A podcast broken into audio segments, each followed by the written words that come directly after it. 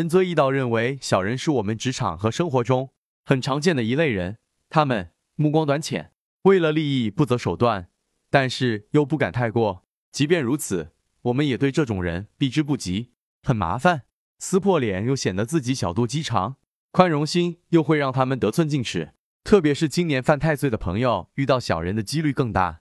斩化小人道场可以用于小人作奸犯科不能进，从而保身平安，工作事业如意，使小人是非即退，人缘关系改善。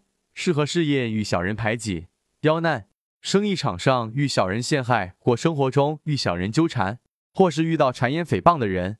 从命理上来说，有些人命里犯小人，对于小人既深恶痛绝，又无可奈何。一般来说，命犯小人，要从根本上化解小人。除了调整心态，凡事忍让、谦冲致和外，最重要的是从八字命理出发，寻求一种克制小人的有力方法。道法中的一些方法就可以彻底解决很多人命中小人之患。仁则易道建议有犯小人或恶人者，进行一场斩小人成恶人道场。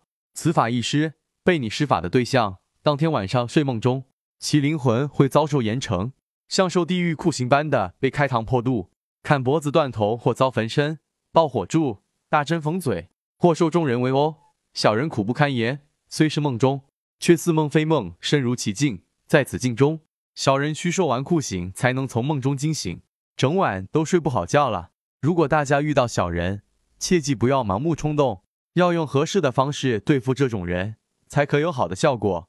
由于小人大部分都是背后做事，所以尽量注意不要和这种人起正面冲突，找到他们的弱点，收集好证据。没有把握，切不可招惹小人，能和平相处才是王道。